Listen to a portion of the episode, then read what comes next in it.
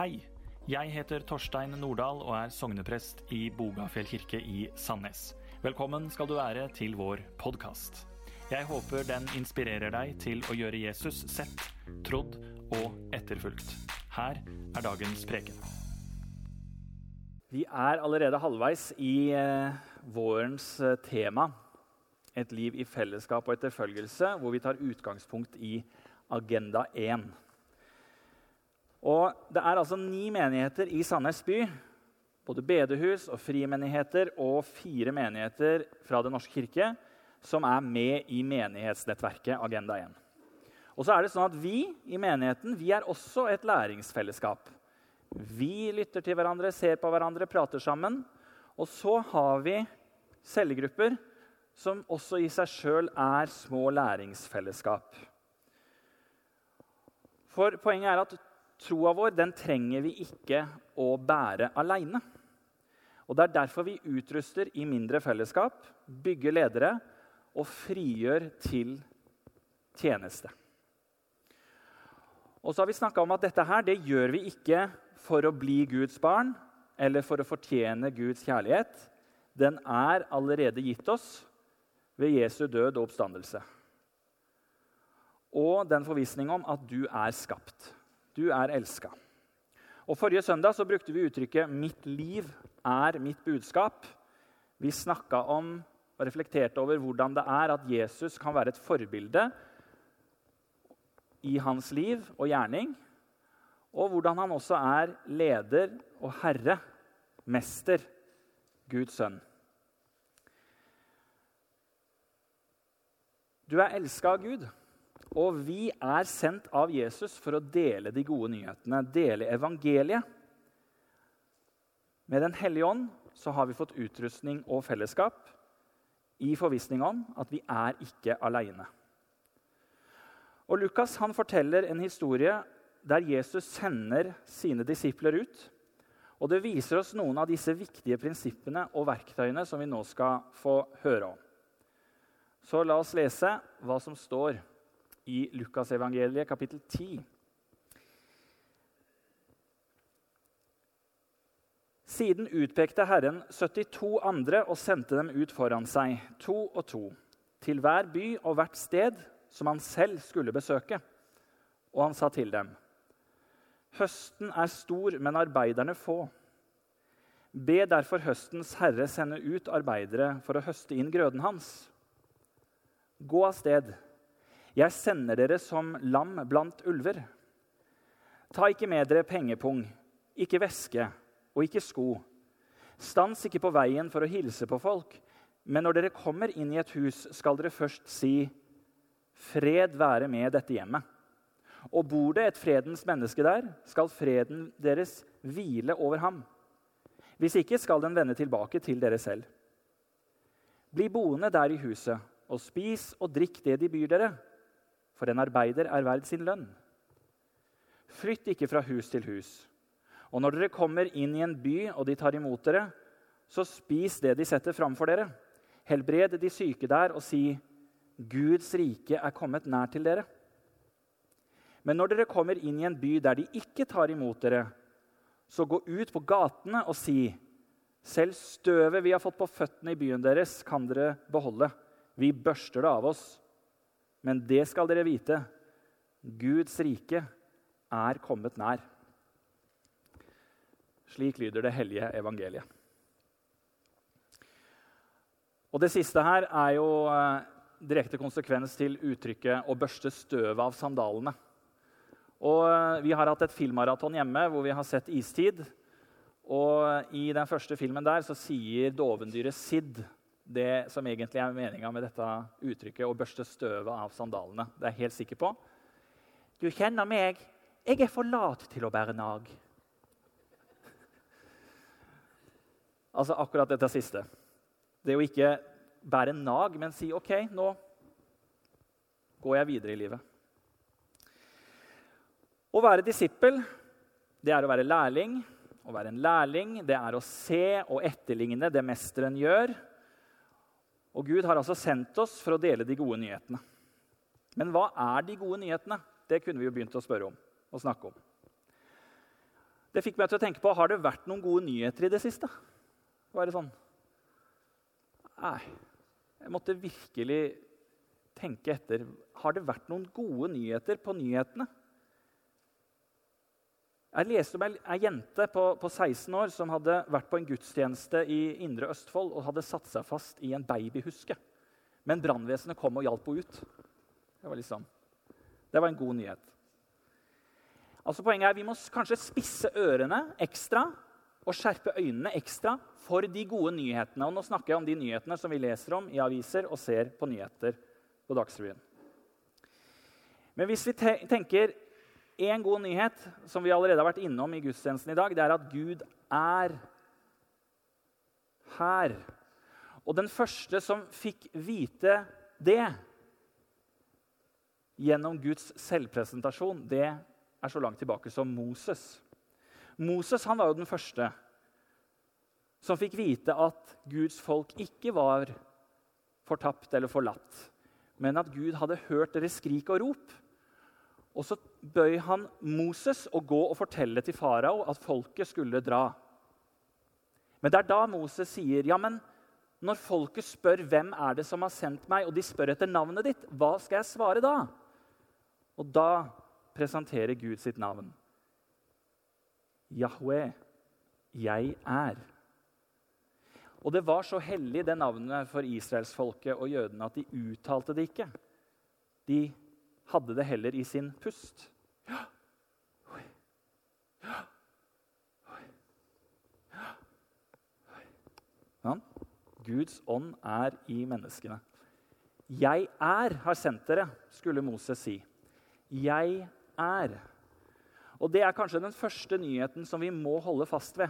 I diskusjonene som pågår, i krigene som pågår, i jordskjelv og katastrofer som vi hører om, så må vi som et kristent folk enes om sannheten om at Gud finnes. Han er. I vår historie så sender Jesus sine disipler ut for å dele evangeliet. Guds rike er kommet nær. Så har vi altså da denne trekanten.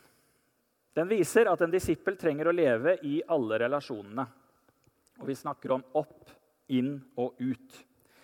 Men dere vet at hvis vi aldri beveger oss ut, så vil vi forsvinne opp, ute av syne. Og hvis det blir for mye inn, da går, det, da går vi inn i oss sjøl, og vi mister relevans som kirke. Vi må være veldig bevisste på å sørge for at utdimensjonen er en del av identiteten vår som kristne, som menighet og som kirke. Å være disippel det betyr å være sendt for å dele de gode nyhetene. Og det blir kanskje enklere hvis vi snur denne trekanten sånn. For da ligner det jo mistenkelig på et ikon som mange av oss trykker på hver dag. Jeg snakker selvfølgelig om play avspillingsknappen. På det første bildet er trekanten en pyramide, noe som ikke beveger seg. Men nå har vi plutselig fått en indikasjon på at aha, dette er noe som skal beveges. Nå ser det ut som en pil eller denne play-knappen. Den viser retning for disippelskap, hjelper å huske at det er en mening i å bevege seg. Og Et viktig prinsipp som vi møter i dagens tekst, det er at det er Jesus som trykker på play. Det er Jesus som har kontroll. Det er Jesus som sender ut. Når Jesus sier 'gå derfor og gjør alle folkeslag til disipler', så er det ikke noe Jesus finner på der og da. Dette var allerede en del av hvem Jesus var. Det var sånn han arbeidet. Det var en del av hans identitet. Og når han sender oss, så inviterer han oss til å være med på det han gjør. Og Et annet viktig prinsipp i teksten vi har lest, det er at Jesus knytter sendelse til bønn. Be høstens herre og si 'fred være med dere'. Og Jeg tror jo at Gud hører stille bønn. Ikke misforstå meg nå. Men jeg tror også at det ligger mye velsignelse i å sette ord på hva du ønsker bønnesvar på. Jesus, bevar dattera mi. Jesus, beskytt gutten min. Jesus, redd ekteskapet vårt. Jesus, gi meg frimodigheten. Jesus, kan du ikke være så snill å la kollegaen min skjønne at han må bruke deodorant? Nei da. Det er lov å tulle. ikke sant? Det er lov å le litt. Ja.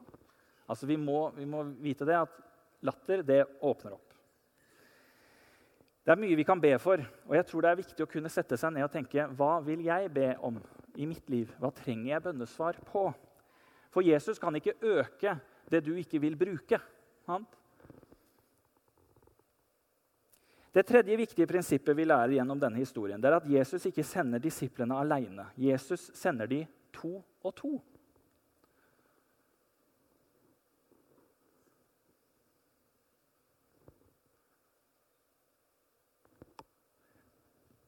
Og selv om vi ikke kan gå sammen hele tida, så kan vi oppmuntre hverandre og støtte hverandre og be for hverandre. Og så var det et fjerde prinsipp som Jesus lærer oss. Kanskje vi har glemt det òg. Men vi er altså sendt til fredens mennesker.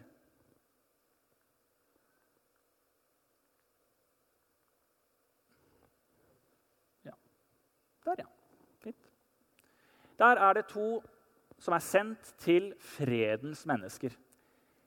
De som er klare til å ta imot budskapet. En som er åpen og interessert. Kanskje hjertene er forberedt. Det var i hvert fall poenget helt i starten av teksten vår. Jesus ville selv besøke byene som disiplene ble sendt ut til. Men nå skulle de forberede de først. Kanskje de går og venter på en invitasjon eller en melding eller forbønn. Høsten er stor, sier Jesus, og det betyr det er mange som er klare. Det er mange som er klare til å ta imot Jesus allerede før kristne kommer på banen. Og dette er jo en oppmuntrende sannhet, intet mindre. Og når vi deler evangeliet, så la oss se etter mennesker som er klare til å høre hva vi ønsker å si, i stedet at vi tenker at vi må overbevise den andre hele tida de som er uinteresserte. Og så er det to sentrale spørsmål som hjelper deg i å følge Jesus ut. Hvem sender Jesus meg til? Det kan være enkeltpersoner, familie, venner, kanskje til og med folkegrupper. Ungdom, eldre, fengslende. Noen ganger kan mennesker bli sendt som fredens mennesker. Andre ganger så tror vi at vi er blitt sendt til noen som ennå ikke er åpnet for å motta. Men Gud bruker noen ganger oss og vårt nærvær.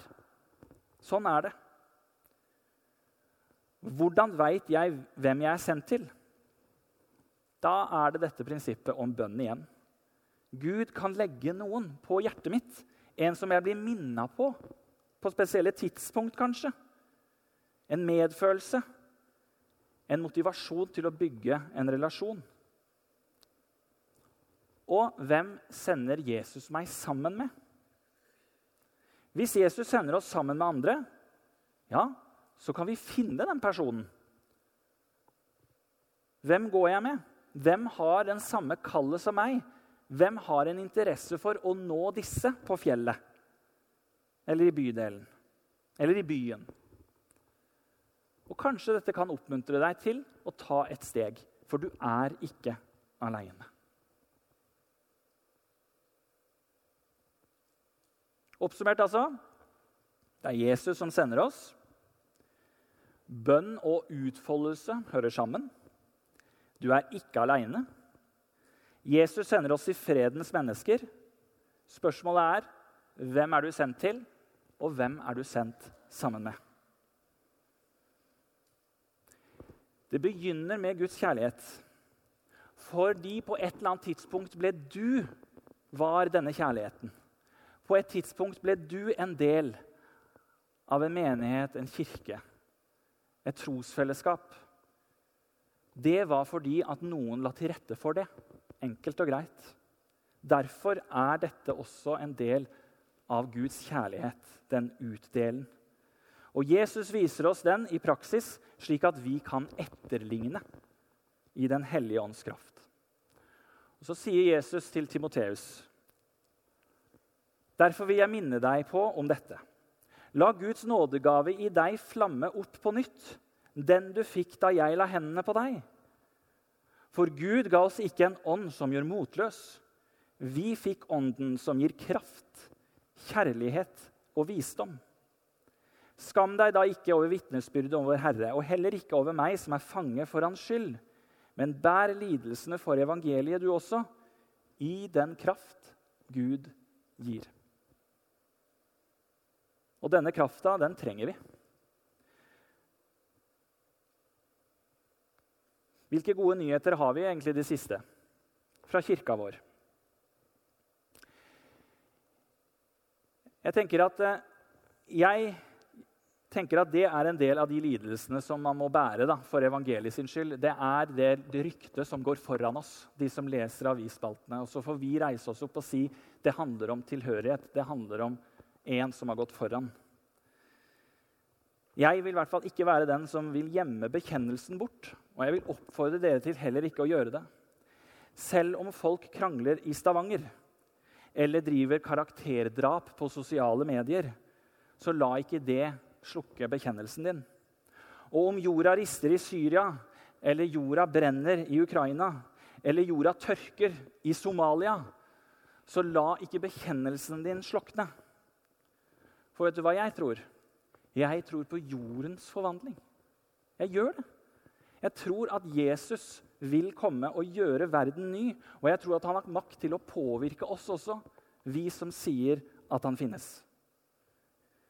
Gå av sted, sier han. Jeg sender dere som lam blant ulver. Han sier det. Det er vanskelig, det er krevende, det er en jobb. Men det er en jobb med kraft hvor du får kraft med. Elsk deres fiender, sier Jesus. Ja, veit du, av og til så kan det virke slik. Men vi kan bare elske på den måten hvis vi mottar Guds kjærlighet først. Det er ikke sånn at vi blir dytta foran alle andre og så bare ok, skal jeg liksom elske fienden min. Nei, nei, nei. Det klarer vi fordi vi har Guds kjærlighet med oss.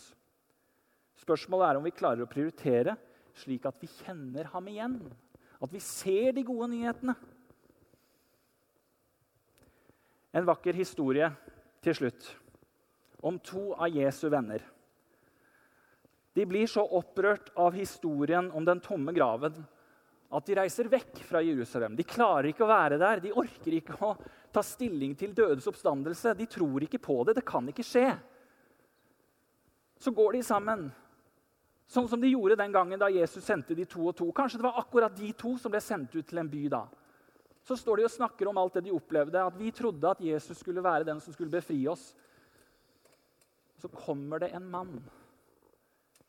En de tror er en fremmed, kommer og slår følge med dem på veien. De ser ikke at det er Jesus. Og Jesus irettesetter dem. Ikke fordi at de ikke kjenner han igjen, men fordi de ikke ser hvordan Jesus åpenbarer seg i Skriftene og i livet som han hadde levd.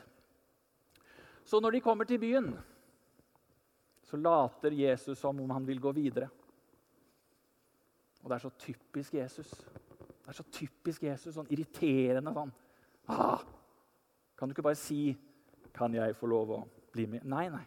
Typisk Jesus å bare late som om han går videre. Og det er så mange som jeg kjenner, og som dere kjenner. Det er så mange av oss. Fordi vi ikke forstår, eller bare fordi vi ikke blir fortalt, som lar Jesus ryke og reise. Jesus ser Hei, du, sier de. Det er snart kvelden og natta. Kan du ikke være med og spise med oss, i hvert fall? Så inviterer de han inn. Og da spiser han kveldsmat med dem. Og da kjenner de han igjen. Men det avgjørende det er ikke at de kjenner ham igjen. Og det avgjørende er faktisk ikke at de får vite ting på veien som de ikke visste fra før. eller hadde forstått fra før. Det avgjørende er at de to vennene de vender om.